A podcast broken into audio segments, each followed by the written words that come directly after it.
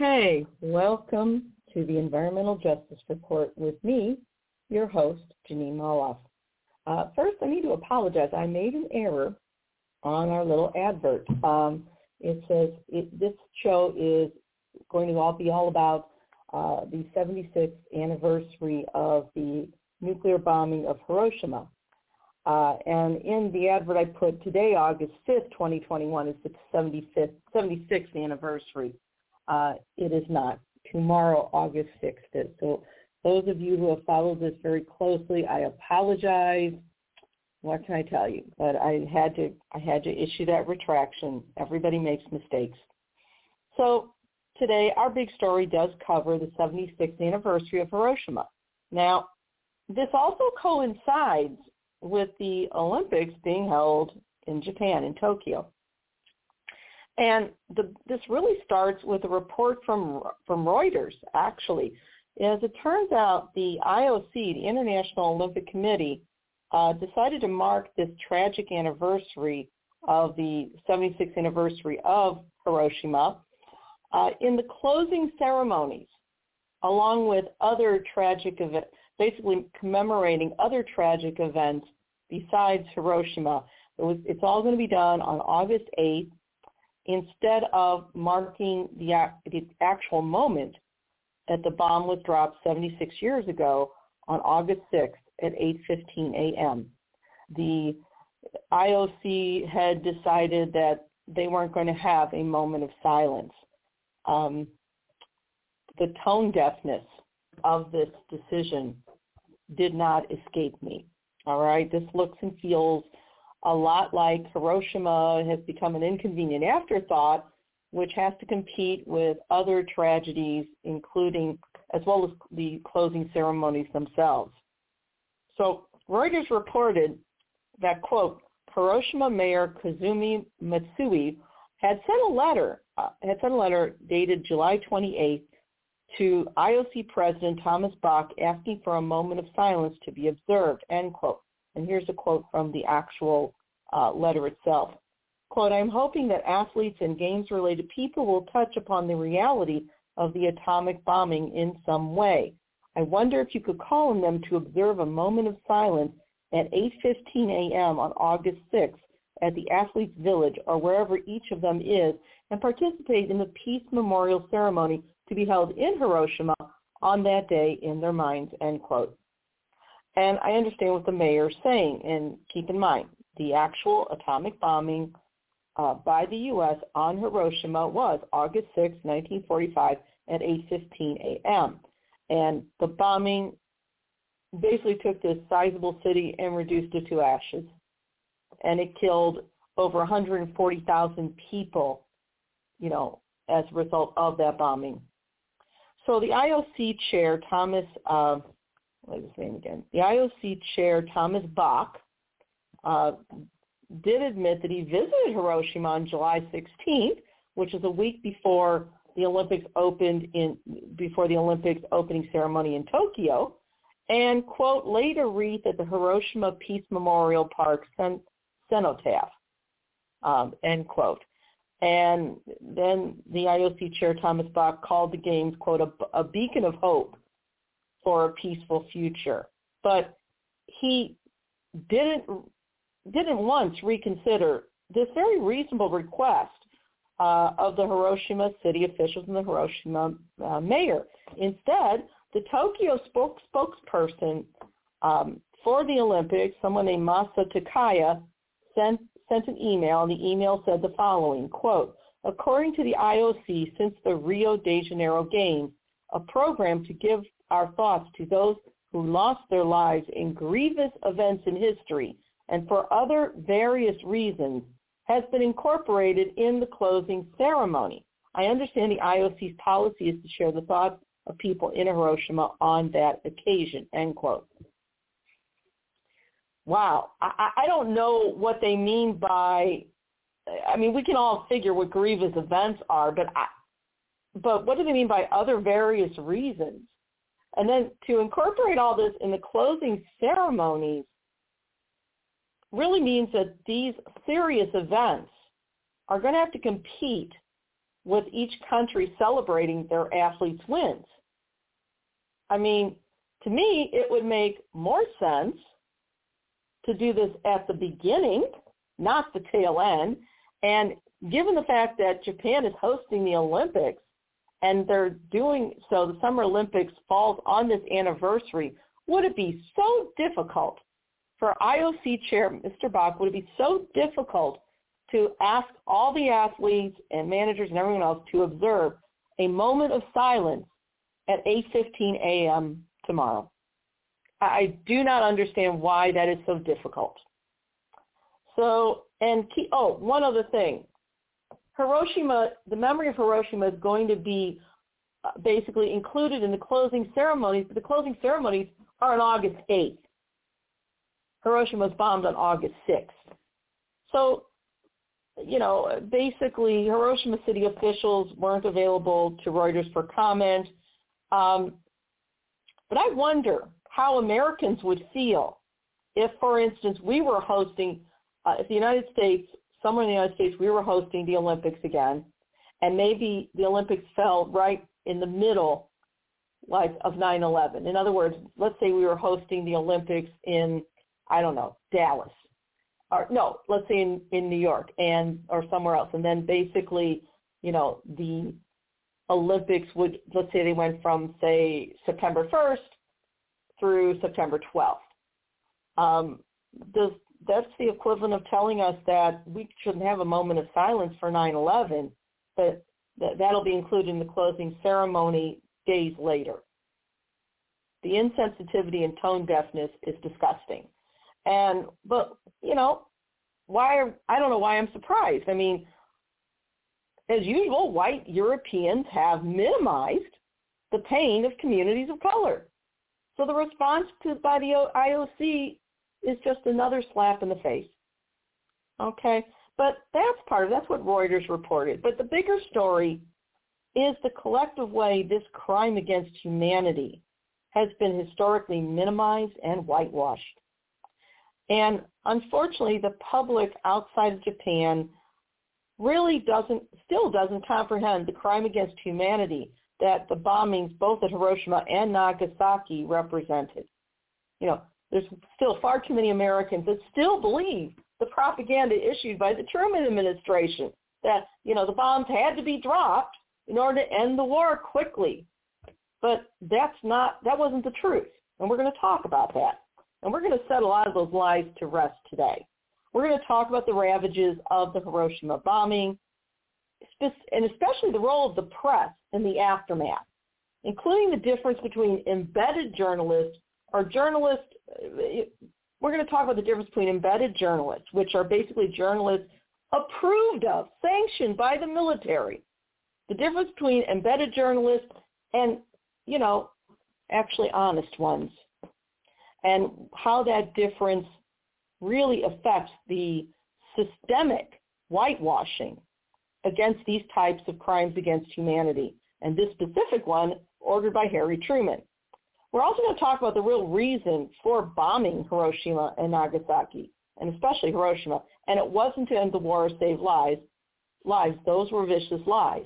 And it wasn't because Hiroshima was this military compound. That's not really true either. So finally, at the end of this, we're going to have our little mini segment titled Environmental Zero, Heroes, Zeros, and Villains. And it's just going to be a few minutes, and we're going to talk about the bipartisan infrastructure deal and the fact that it is an environmental zero because it includes rewards for guess what? Big fossil fuel companies. So let's start. We've talked about the Reuters argument. So there's an article here, excuse me, and it is from um, a publication. Let's see now, called The Conversation. And, The Conversation is really an incredibly interesting publication. It, it they basically blend academic uh, reporting with journalistic flair. Okay, they they do and they're very good about uh, disclosing, you know, any possible conflicts of interest by the person writing the article. Nice for a change. Okay, so uh, this article, it's written by Associate Professor of Disaster and Emergency Management at York University, Canada, Jack L. Let me see this. Uh, Rozdilsky. Okay, there is a disclosure statement. It says a Professor Rozdilsky is a professor at York University. He does receive funding from the Canadian Institutes of Health Research as a co-investigator on a project supported under Operating Grant Canadian 2019 Novel Coronavirus Virus Rapid Research Funding. Okay, I just read that to you. So this article is a year old. It was published August 6, 2020. Um, and this is really talking about the growing dangers of nuclear annihilation that were dis- that's been discussed in this article. And um, you know, the headline is "It's been 75 years since Hiroshima, yet the threat of nuclear war persists." Okay. So he's writing about the 75th anniversary, which was last year, and it marks. You have to understand, the bombing at Hiroshima was the first, and according to Professor Rozdilsky, the only use of atomic weapons against cities, at least as far as we know. Uh, he mentions the bullet, Bulletin of the Atomic Scientist, um, and they talk about how it's documented in their in their publication that basically a civilization-ending nuclear war, whether it was something that would occur by design or just a horrible miscommunication or somebody's really stupid blunder um, is at the highest risk of happening since 1945, and this was in 2020. And the Bulletin of Atomic Scientists, they have what's called the doomsday clock, and it, it's just that, all right? They're trying to turn the doomsday clock back, whether it's on global warming or nuclear annihilation or whatever. And when it comes to nuclear annihilation, the doomsday clock is at 100 seconds to midnight. Once it's midnight, it's done. Everything's gone. So, you know, professor, this professor, he's a professor of disaster and emergency management. He has spent time at the site of the first atomic blast uh, and studied civil defense preparedness for survival during nuclear war. Um, and he's basically saying we're at a really low point because we have failed to reduce the risk of not only nuclear attacks, but the risk of an all-out nuclear war because nobody wins a nuclear war. That's the thing you have to understand. You know, it doesn't matter who starts it. Somebody else retaliates. Everything is destroyed. And what's left behind wouldn't want to continue living. So uh, you know, this professor's talking about there's uninformed decision making, there's mistakes, there's might be rational but really flawed choices that people make under pressure, and this can result in that hair trigger reaction, you know, to send the bomb. And let's face it, this time last year, unfortunately, Donald Trump was still in office, and you know, words basically uh, communications leaked out that he wanted to just set nuke them. Like, why can't we just why can't we just send a nuclear bomb? I mean, this is what Trump was inquiring into. We came very close because we had a madman in the White House. They make no mistake about it. Nuclear weapons are weapons of mass destruction, and they should be illegal. But that genie's left the bottle. Uh, you know, the first atomic bomb though wasn't dropped on Hiroshima. It was tested at the Trinity, Trinity test site in the New Mexico desert. And to show you, you know, the press lied to the public, all right? Um, they had to, you know, cover this up. So there was an early morning blast, and 21 days after the successful test blast at the Trinity test site, the decision was made to drop the bomb on Hiroshima and then Nagasaki. Okay? So, and they saw that this capability of this bomb to just really flatten a city, an entire city, is beyond belief. And you know, basically this author said that this uh, this new bomb was an quote an unparalleled weapon representing represented the capability of humankind to inflict suffering onto others. End quote. It is a weapon of mass destruction. The Federation of American Scientists reported also, according to this article, on the global status of nuclear weapons in 2020. And what they what they reported is that basically um, nine nations possess, get this, 13,410 nuclear warheads. And it's believed that approximately 1,800 nuclear weapons are already on high alert for immediate use. Those numbers should terrify you. That's essentially more than enough to wipe out practically all life on Earth as we know it. Plant, animal, us, you name it. And these weapons, they're around us, and we're just told to just ignore it. And let's face it, we came close in 2017. North Korea was developing their own nuclear weapons, again, more so, and this was as documented by UCUSA.org. And the situation was made worse because Donald Trump was basically issuing threats, according as documented by the New York Times, that were, you know, reckless, stupid, and childish. And of course, though the North Korean leader isn't much more mature, so we came dangerously close. Now, there's we talk, this article also talks about civil defense because you know this is all about nuclear everything, and um, these scientists are basically saying that we're way behind. Okay, you know in the 1950s you can laugh about the duck and cover stories, but at least they had something.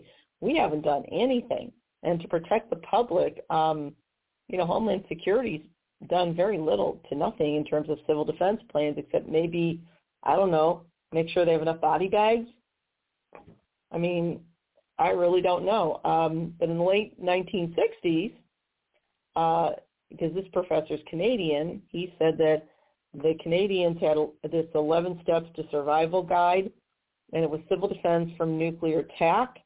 Um, and it provided that you know basically if a nuclear attack occurred without warning, um, it would provide the following pertinent information to the you know to the people about an imminent threat. It would provide information on shelter in place or evacuation options. It would have plans tailored to a given community's needs, whatever that means, and that they would be able to convey the risk without, you know, terrifying people too much. But, you know, again, if you're being told that there's an imminent nuclear attack, who wouldn't panic? Um, so then they have a quote from uh, basically a FEMA specialist, a man named Wayne Blanchard, in 1986, who asked, quote, civil defense measures can make a difference of tens of millions of lives saved in a nuclear attack. How then does one reconcile this with the fact that as of 1984, the U.S. is only a rudimentary civil defense system, end quote. And these, this particular professor said that today our civil defense efforts are just as basic to non-existent. And he quotes basically a FEMA fact sheet from 2018. The title is, quote, Be Prepared for a Nuclear Explosion. Okay? And says that it, it really just raises more questions. You know, and he talks about how in the 1950s, the United States Federal Civil Defense Administration did have this public information campaign with survival advice, but you know, it was silliness. You know, this idea duck and cover. What are you going to do? Hide under your desk? Your desk is going to protect you from a nuclear blast. So that's what they have. Um, and so they go out to talk about you know, preparedness plans, even if you have some, they're really futile because those that are close within the proximity of an atomic blast, they're not going to live anyway. They're either going to die immediately or months afterwards from the effects of severe burns, radiation sickness, whatever. And so, you know, they basically said, uh, quote, any reoccurring Hiroshima-like atomic bombings elsewhere would be bleak.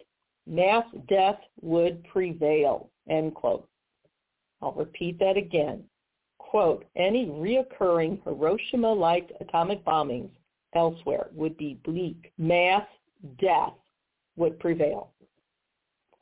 And then basically this particular scientist, Rozdilsky, ended his article saying, quote, our only way out of this problem is to work towards abolishing them, end quote. In other words, abolishing nuclear weapons altogether. Now I have another article, and this is by um, Professor Cham Dallas, who is at the University of Georgia, uh, Professor, Department of Health Policy and Management. Uh, Professor Dallas has received funding from the U.S. Department of Health and Human Services through the State of Georgia Division of Public Health, Georgia Emergency Preparedness, um, U.S. Assistant Secretary for Preparedness and Response. It goes on and on and on, okay? You can check it out yourself. Um, and again, this is from 2020. You know, 75th anniversary of the bombings of Hiroshima and Nagasaki. And this Professor Dallas is saying, you know, we'd like to think that the threat from nuclear weapons has been, you know, pretty much reduced.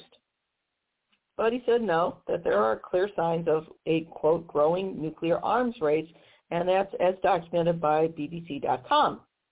And he also went on to say in 2020 that here in the United States, we're not really prepared for any nuclear or radiological event. And he goes on to say, quote, I've been studying the effects of nuclear events from detonations to accidents for over 30 years. Huh?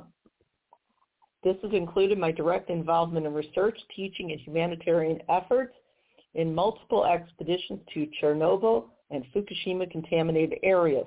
Now I am involved in the proposal for the, forma- for the formation of a nuclear global health workforce, which I proposed in 2017. Such a group could bring together nuclear and non-nuclear technical and health professionals for education and training and help to meet the preparedness, coordination, collaboration, and staffing requirements necessary to respond to a large-scale nuclear crisis, end quote. This sounds great, but my question is, well, really comment. We wouldn't need a nuclear global health workforce if everyone just got rid of their nuclear devices for both energy and war. And, you know, this idea that you're going to have enough staffing for a large-scale nuclear crisis, my comment is, really? I mean, does Professor Dallas really seriously believe anyone would survive or would want to survive? You know, why is Professor Dallas trying to make this sound like a normal weapon of war? It isn't. It just isn't. It's a weapon of cowards. So, you know, once again, Professor Dallas goes on, you know, he asks the question, what happens when a nuclear device is detonated over a city? And he gives some answers. Uh, again, as documented by atomicarchive.com, he documented that approximately 135,000 people died at Hiroshima and, not, and about 64,000 people died in Nagasaki. And that the majority of the deaths happened in the first days after the bombing.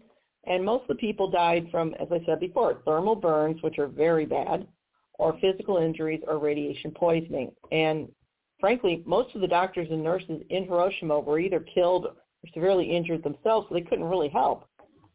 And part of the problem was that, like a lot of American cities, their medical personnel and facilities, in other words, their hospitals and doctors and nurses were concentrated in the urban areas, all clustered together. And this is something that probably isn't the smartest thing. And that's we have the same thing here in, in the United States.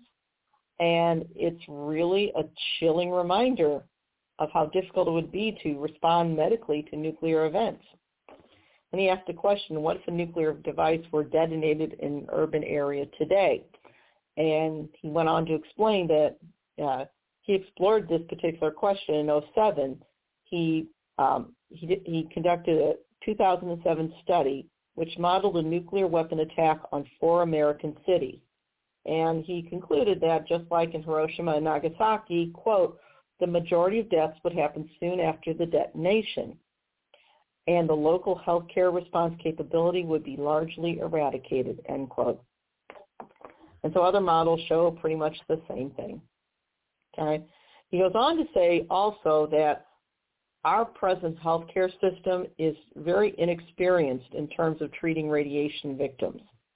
Um, he explains that thermal burns take a lot of resources to treat even one one patient with thermal burns, and um, it would also it just the medical system would be overloaded, kind of like we are with COVID now, right?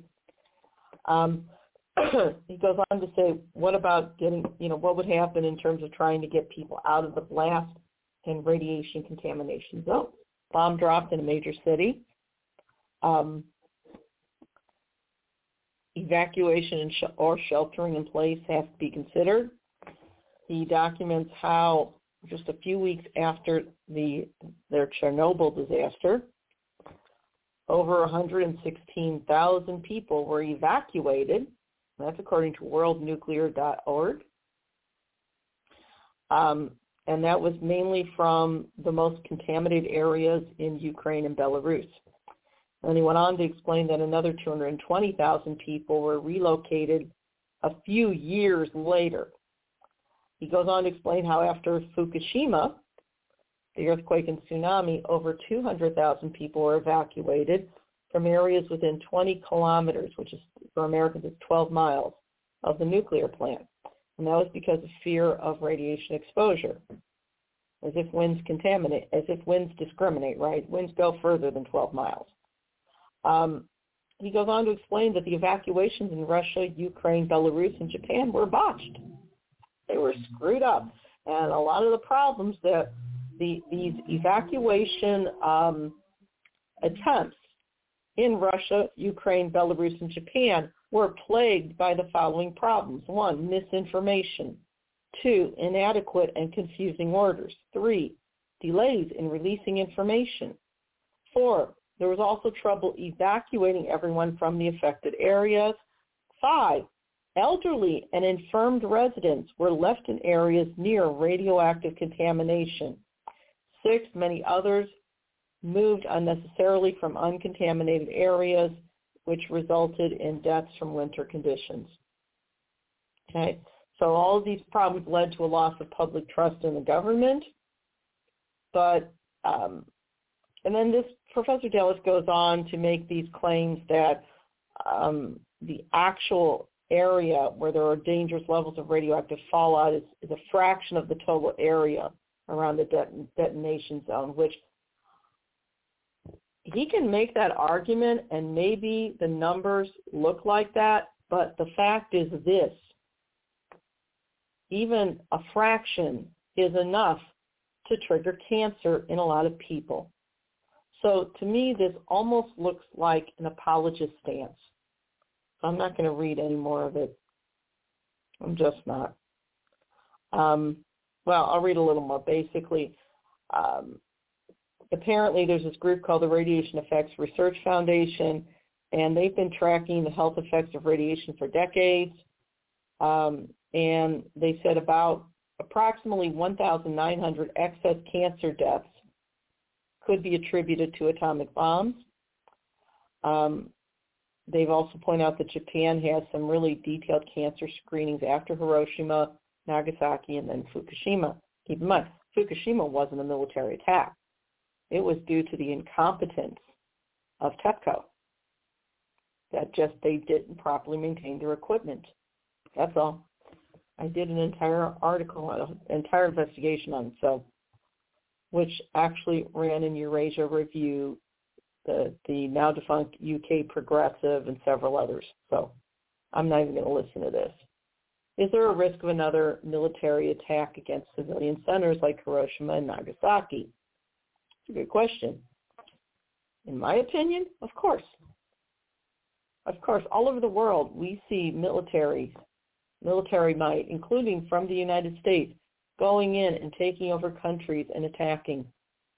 And then we say that we're going to help the people, you know, in Iraq, for instance. But I don't know how bombing their cities helps them, frankly. Uh, and obviously I'm being very sarcastic, but we're going to move on.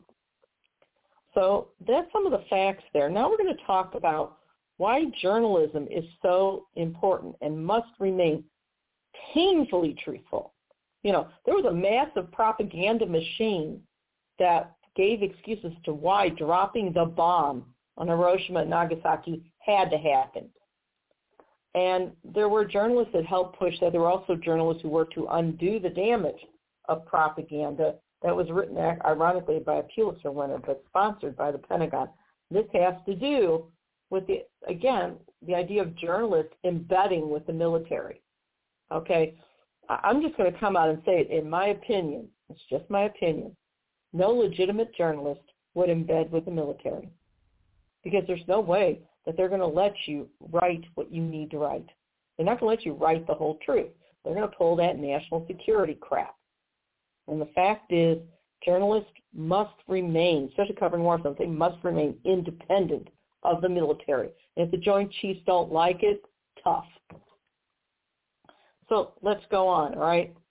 So there's this piece, uh, and it's written by Professor Christopher B. Daly, who's a professor of journalism at Boston University. And this is in the conversation. And um, see now. I think it's a conversation, yeah. And this was written um, a few years ago, August 6, 2015. So each one of these are anniversaries of the bombing. This was in 2015. It was updated last year in 2020.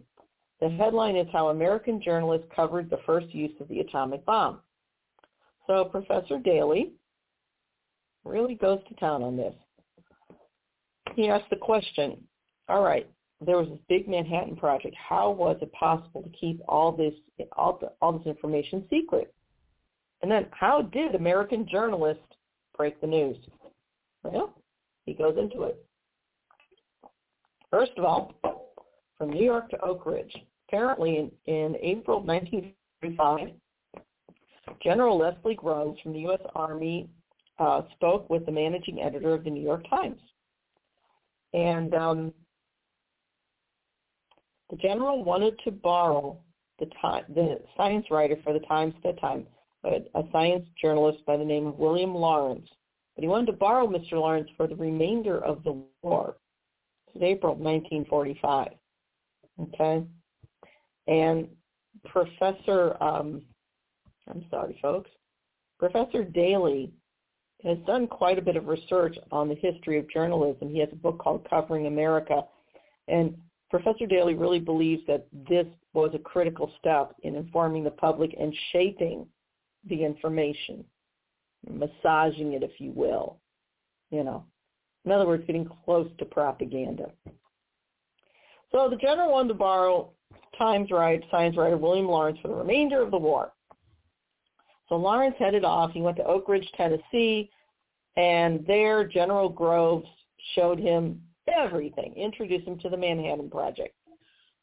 Translation, the Army wanted a journalist embedded with them. Always a bad idea.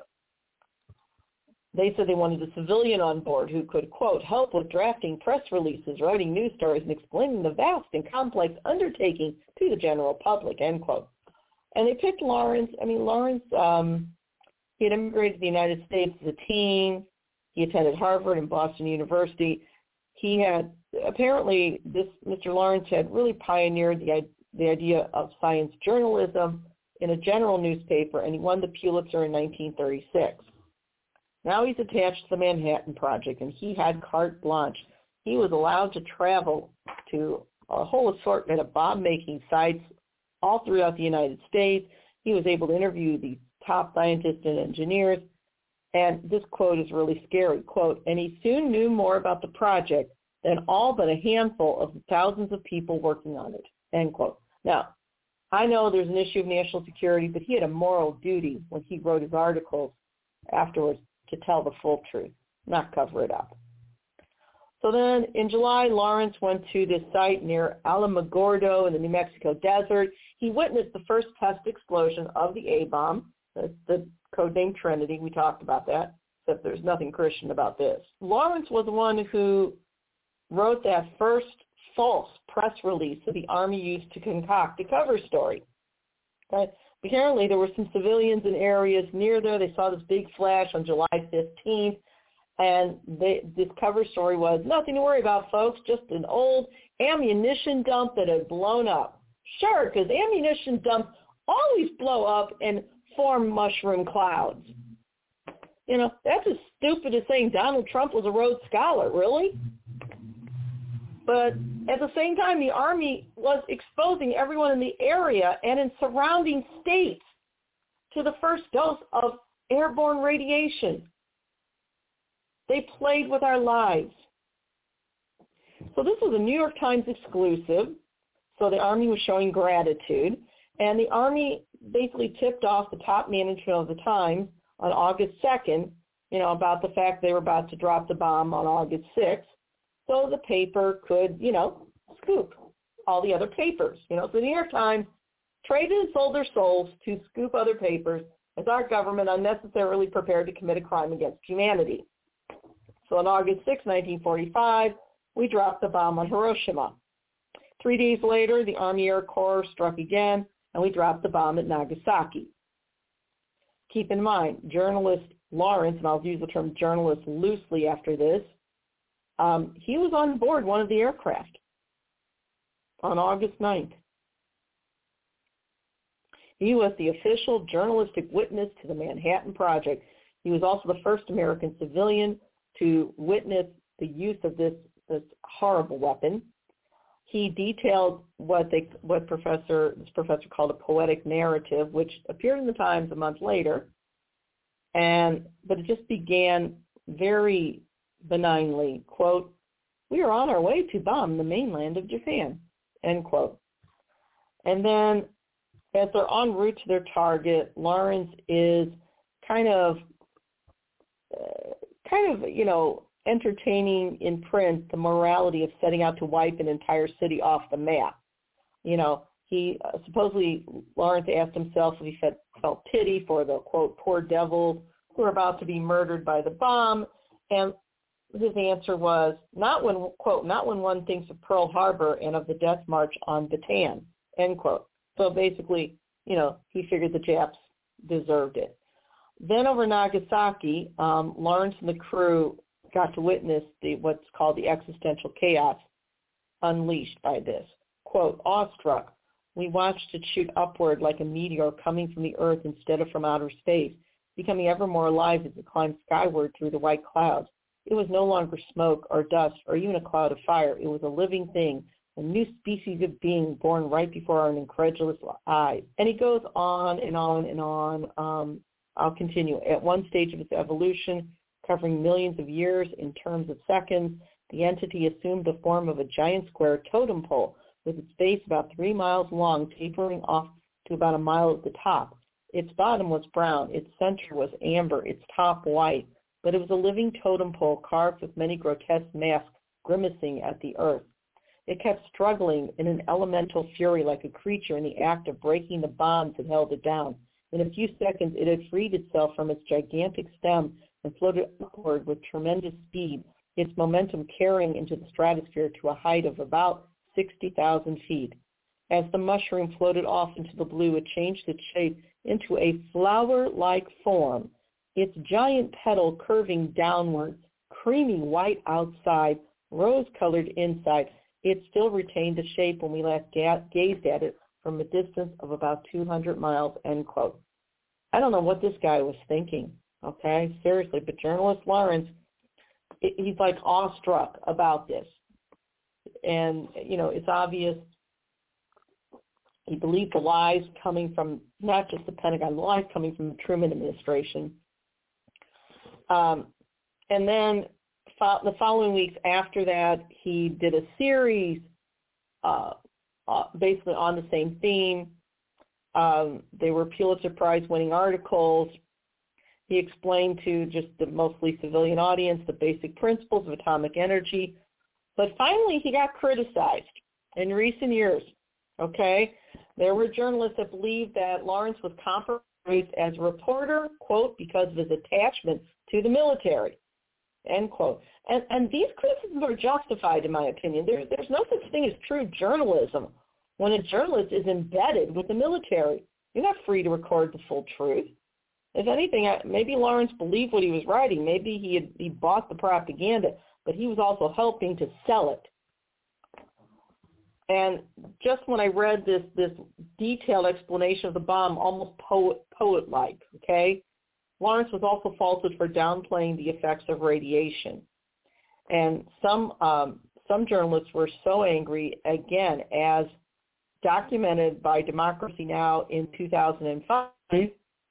Um, some, you know, like Amy Goodman from Democracy Now!, some are demanding that the Times return the Pulitzer Prize awarded to Lawrence in 1946, and I agree. Even though he's long gone, that's not the point. So keep in mind, journalism is supposed to be the fourth estate. We are supposed to hold these people in power accountable and make sure things are transparent and tell the truth and explain it to people. We are not supposed to be a propaganda arm. Ever. In all fairness, uh, this professor from Boston U saying, well, there were some limits to Lawrence's perspective. You know, he was seeing experience from the point of view of the attackers. That's nice. I don't buy it, okay? And he really didn't see the human agonies on the ground. I would argue that any person, much less experienced journalist, could understand the agony this weapon of mass destruction caused, especially when dropped on a civilian target. It takes a special kind of cowardice to attack civilians, including children, with a weapon of mass destruction. Keep in mind, there were no Allied journalists on the ground in Japan at the time of the bombing. Okay? Finally, there was reporting from the ground, and this is important. Uh, one of the first was a reporter from the New York Herald Tribune, a man named Homer Bigart. Um, he went with a group of journalists to Hiroshima in September of 1945, and he was trying to kind of write something that would justify or rationalize the massive loss of life. And then he went on to describe the ruins. And he started about three miles from the center of the blast. Bigart reported seeing you know, what you would see in cities in Europe that have been destroyed, um, to quote Bigart, but across the river there was only flat, appalling desolation, the starkness accentuated by bare blackened tree trunks and the occasional shell of a reinforced concrete building, end quote. And he reported people were still dying at about 100 a day. Um, he did hint at what eventually became known as radiation sickness. But the real journalist came along a man named John Hersey. And he was from New Yorker magazine. And he came and visited Japan a year later.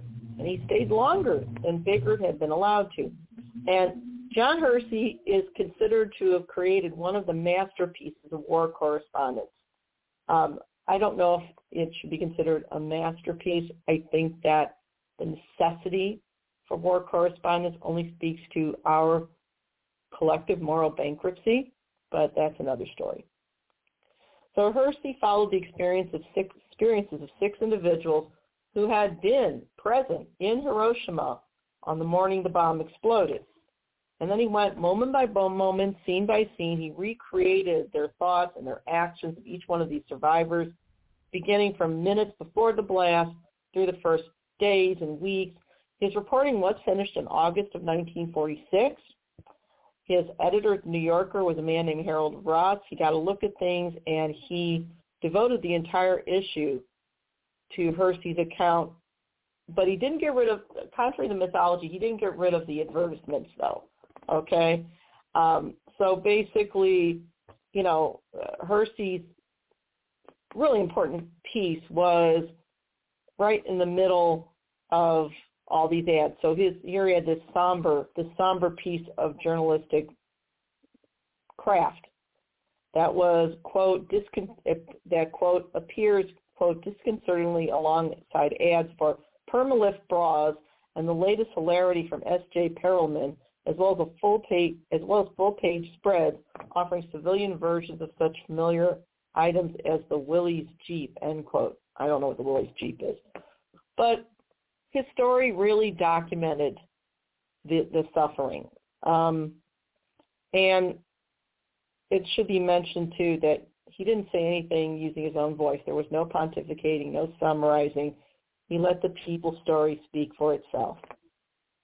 And afterwards it was published as a book. The title was simply Hiroshima. It became a bestseller.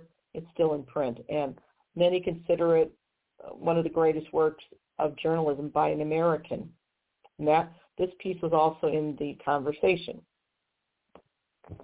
So American journalistic coverage was contradictory between those in bed with the military and those who sought the truth. In Great Britain, the coverage was a bit more consistent. Um, this was a piece written by um, Professor Tim Luck- Luckhurst of Durham University in the UK. I'm just going to go through this quickly. Um, you know, basically he talked about how in August um, there were thousands of British sailors and, and airmen and so others and people in the army that were still in the middle of battles against Japanese imperial forces. Um, those that have fought in the European land war are expected to be sent to Japan to assist in that endeavor. Um, so, you know, again, they're representing, I mean, the Japanese were forceful, but once again, this particular reporting kind of contradicts what the Joint Chiefs had to say about Japan in the end days uh, before the bomb was dropped. And that was they were essentially defeated. Okay, but all of these different people are saying, oh no, they were, there was bitter fighting still. There were pockets. Um, you know, it, it's they also that there was a Times correspondent in Washington D.C. Um, who explained that that one of the justifications for dropping the bomb on Hiroshima was that there was still Japanese resistance. Okay. Um, to quote this quote, until early June, the president and military leaders were in agreement that this weapon should not be used, but those responsible came to the conclusion they were justified in using any and all means to bring the war in the Pacific to a close within the shortest possible time, end quote. Except that's not the truth. When I said the British reporting was consistent, that included consistent lies, less consistent propaganda. Every single joint chief, including Eisenhower, remained adamant in their judgment this weapon of mass destruction was not necessary. The Japanese were beaten. They were days from surrender. They just wanted a way to have their emperor surrender and, and be, with some dignity. That's all it was. Okay. So once again, um, this is something that was just beyond belief. I, I'm going to just skip ahead here. So let's talk about the fact of what happened when the bomb was dropped. There's another story um, from the Open University, Elizabeth Chappell. This is again from the conversation. She's a PhD candidate. This was written in 2019, so I'm assuming she got her PhD. The headline was, They Died with Stones in Their Mouths. Hiroshima's last survivors tell their story. And so this was a story of um, how this one author, a man named Robert Jungk, had interviewed some orphans for his book that he was planning, and the book was entitled Children of the Ashes, appropriate, and you can find on Amazon.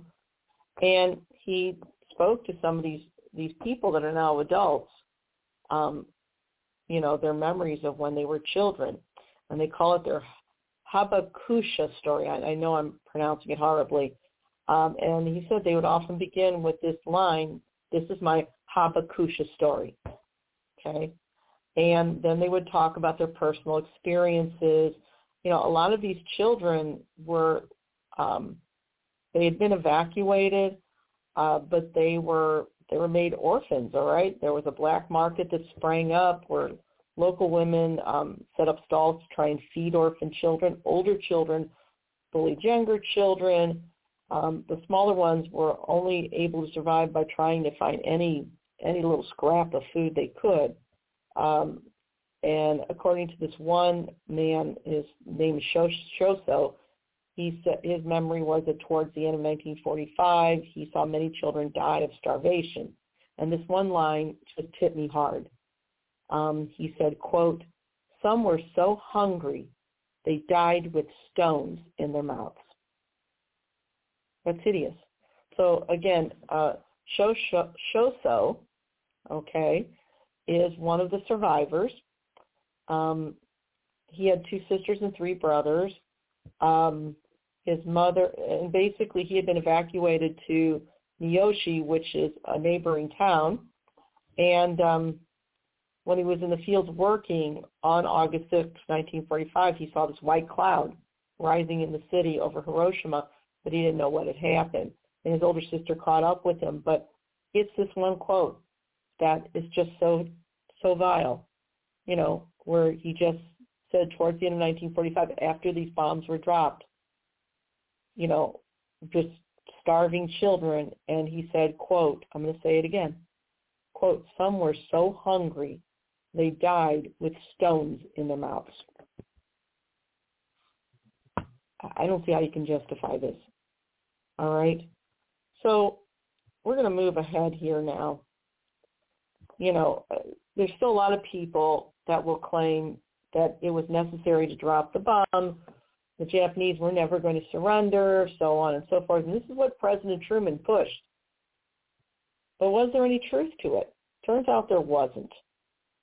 Now, there's a couple different articles, and what we found by um, basically what we found very simply was this: the conventional wisdom, especially in the U.S., was that um, we had to drop the bomb on first on Hiroshima, and then three days later on Nagasaki, to end the war and save lives. And a lot of Americans still believe that nonsense.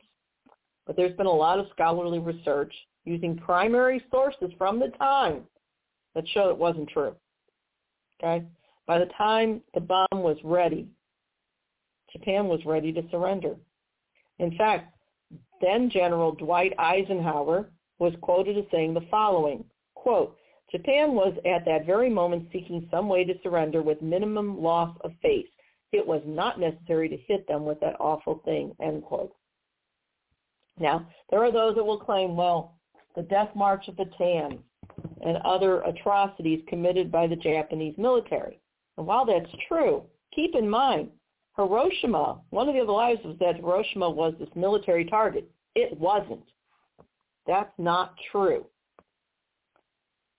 basically Hiroshima, while it was the um, what is it? It was home to the Japanese Second Army headquarters. Headquarters, not the army itself. But it was mainly just a big city with an enormous civilian population.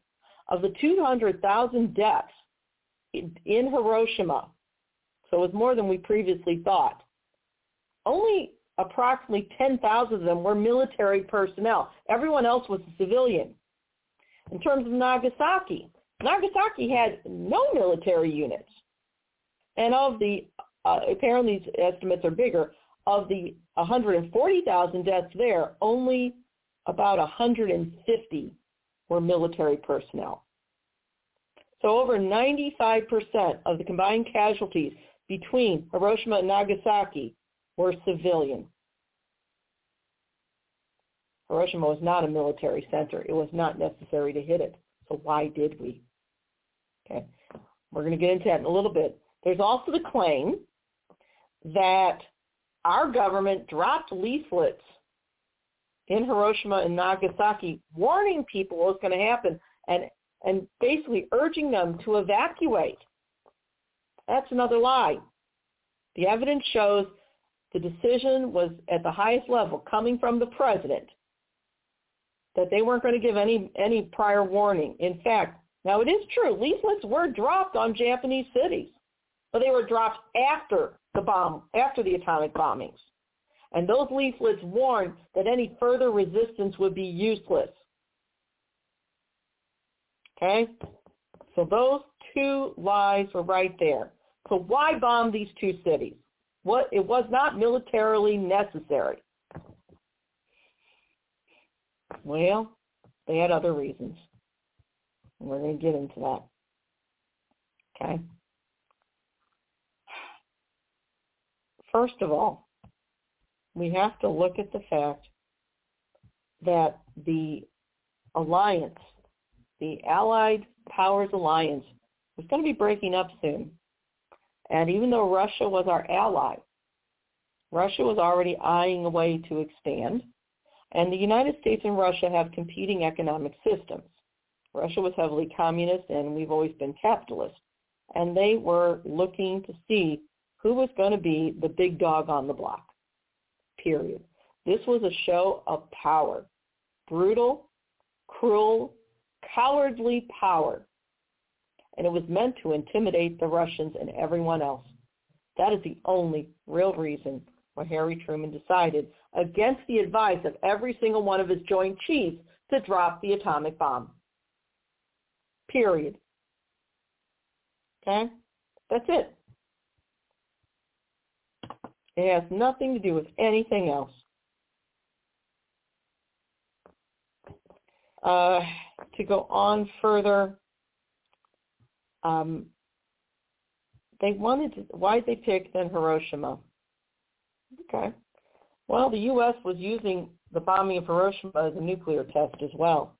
They wanted to see how these weapons would affect nuclear, how would affect human beings, how quickly it would kill, and they also wanted to determine the impact on buildings and other materials. And that really implies the military was most likely already considering neutron bombs that kill all life but leave the building and infrastructure standing still, ready to steal. Okay? And we know that they, the U.S. monitored the impacts of radiation on humans after they dropped the bomb. And part of it's because they dropped two different kinds of bombs. One was uranium and one was plutonium, and in different physical settings, so they could see a variety of effects that could be tested. Make no mistake about it. The bombings of Hiroshima and Nagasaki were militarily unnecessary, and they were crimes against humanity. NPR reports a little more. You know, why did the U.S. choose Hiroshima? Again, there were people asking a question, what would happen if we dropped this on a city of a certain size? And they were looking at the physical characteristics of Hiroshima. And this is based on information from a committee that was declassified years ago. All right. And the committee decided that um, that this would be the not only have the most impact physically, but it would have psychological objectives too. Not only for the Japanese, but for any other power in the in the world, really. So there were two psychological objectives surrounding the first atomic bombing. One, obviously, to scare the Japanese into unconditional surrender. But two, also to, quote, impress upon the world the power of this new weapon. This is from NPR com, and it was written in 2015 by Geoff Brumfiel. Okay, didn't want to leave that out. Um, basically, the actions of cowardly bullies, fact, worthy of the Gestapo. Okay, I'm not calling the Joint Chiefs Gestapo. I'm calling Harry Truman one.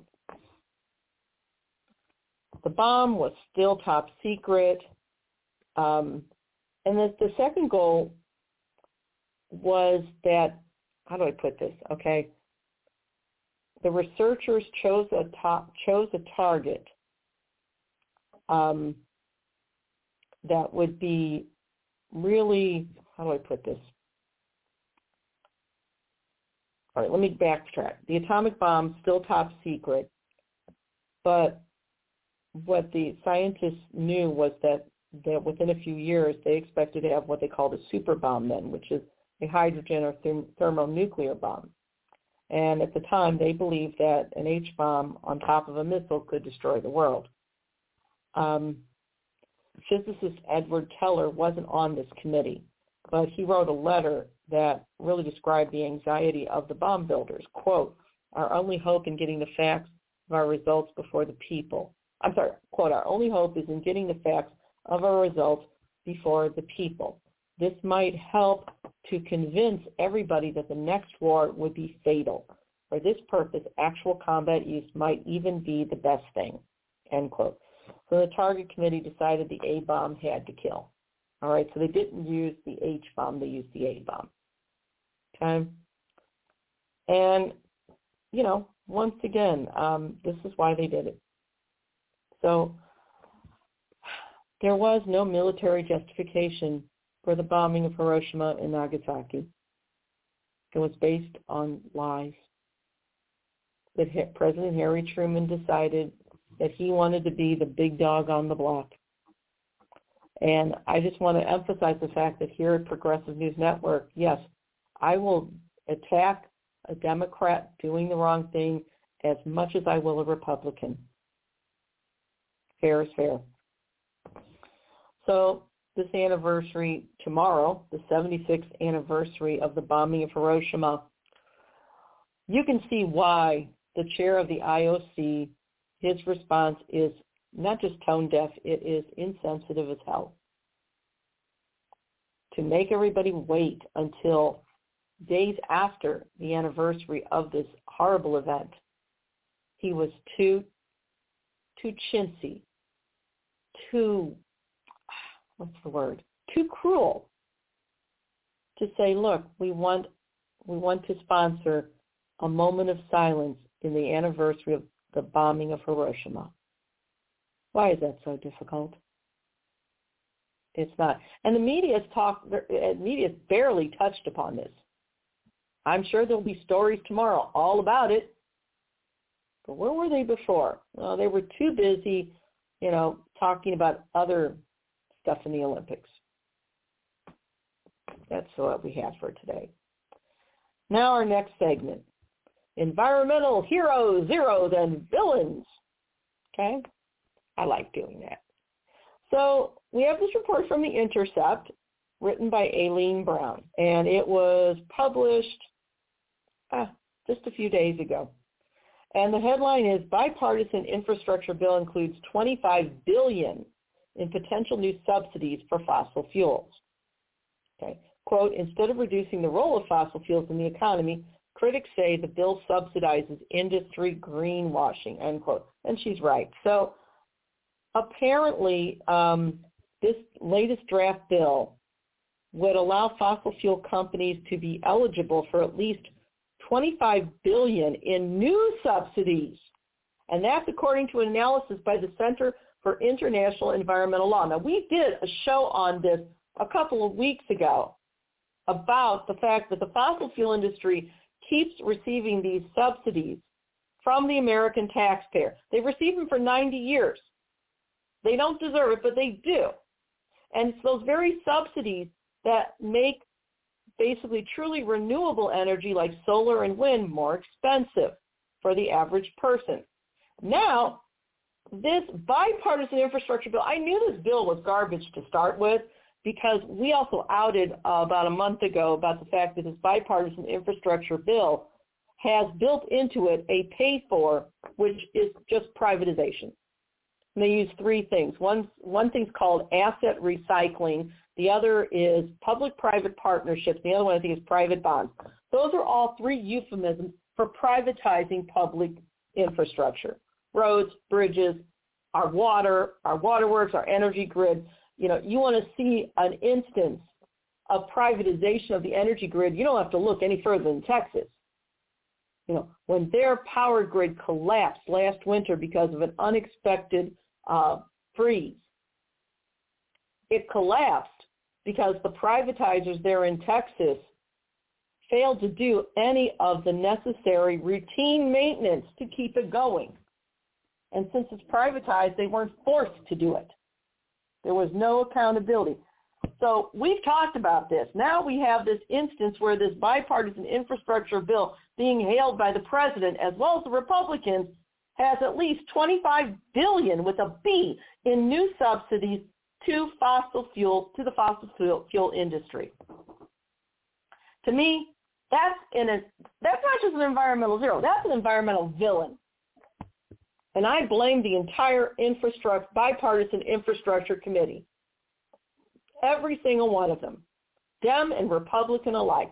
We expect this from Republicans because the Republican Party only cares about the rich. No mystery there. But the Democrats, for too long, corporate Democrats, centrists, blue dogs, whatever you want to call them, they have taken money from the same corporations the Republicans do. And they'll argue and say, we're not as bad as the GOP. You know, we didn't attack the Capitol, and that's true. But we're being, we're being told to vote lesser of the two evils. We're being asked to pick our abuser. The Dems play good cop, and by Dems I mean blue dog, centrist, corporate. They play good cop to the Republicans' Nazi cop. But the fact is we keep losing out. And there is no damn good reason for the fossil fuel industry, which is private private industry, for them to receive any subsidy from the taxpayer at all. Not only do, do these big companies not really pay their fair share in taxes, now they're going to take our tax dollars to subsidize a product that they jack the price way up and is basically, in terms of global warming, the major contributor to destroying this planet. Talk about a perfect storm for corruption. So I would say this time around that not only the fossil fuel industry, but the bipartisan infrastructure committee, every member on it, are today declared to be environmental villains. Okay, a little melodramatic, but you get the drift here. Okay, I'm not going to get into the whole thing, but this is what we're talking about here. And um, this was also outed by Jim Walsh, who is Food and Water Watch's senior policy analyst. To quote Walsh, this is billions upon billions of dollars in additional fossil fuel industry subsidies, in addition to the 15 billion that we already hand out to this industry to support and fund this industry. Okay? Walsh goes on to say, we will never be able to meet the Paris Agreement if we fund these kind of programs, end quote. All right. And scientists have been quoted, according to Inside Climate News, that in order to meet the goals of the Paris Accord, the U.S. would have to reach net zero emissions by 2015. I'm sorry, by 2050. And we have to actually be well progressed towards that goal by 2030. But that's what Walsh is saying with if we keep giving subsidies to the fossil fuel industry, we will never be able to meet the Paris Agreement if we fund these kind of programs. Okay? And so, you know, we go on, um, Walsh goes on to say, to basically talk about that these subsidies really become entrenched even more so.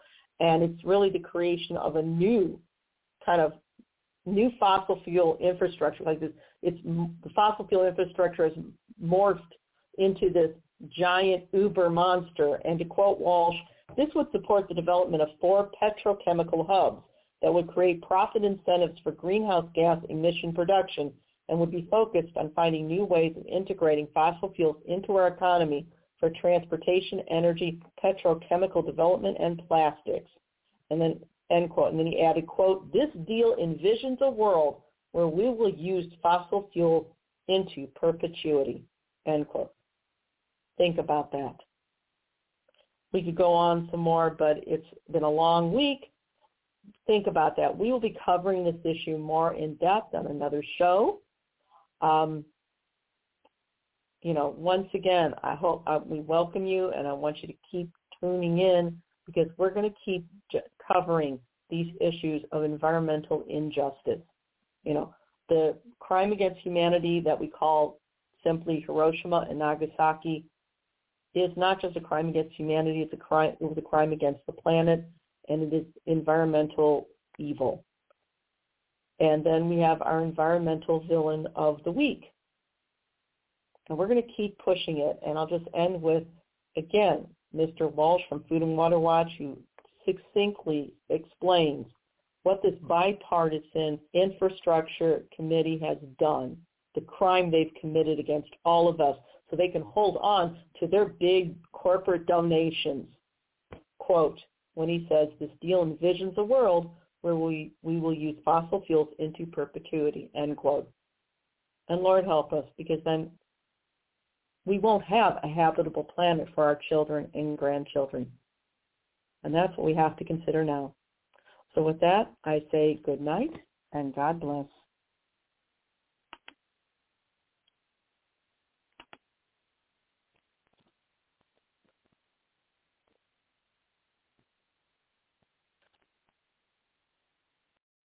Amplify your career through training and development solutions specifically designed for federal government professionals. From courses to help you attain or retain certification, to individualized coaching services, to programs that hone your leadership skills and business acumen, Management Concepts optimizes your professional development. Online, in person, individually, or groups. It's training that's measurably better. Learn more at managementconcepts.com. That's managementconcepts.com. Lucky Land Casino asking people what's the weirdest place you've gotten lucky? Lucky? In line at the deli, I guess? Aha, in my dentist's office. More than once, actually. Do I have to say? Yes, you do. In the car before my kids' PTA meeting. Really? Yes. Excuse me, what's the weirdest place you've gotten lucky? I never win and tell. Well, there you have it. You can get lucky anywhere playing at LuckyLandSlots.com. Play for free right now. Are you feeling lucky? No purchase necessary. Void where prohibited by law. 18 plus. Terms and conditions apply. See website for details.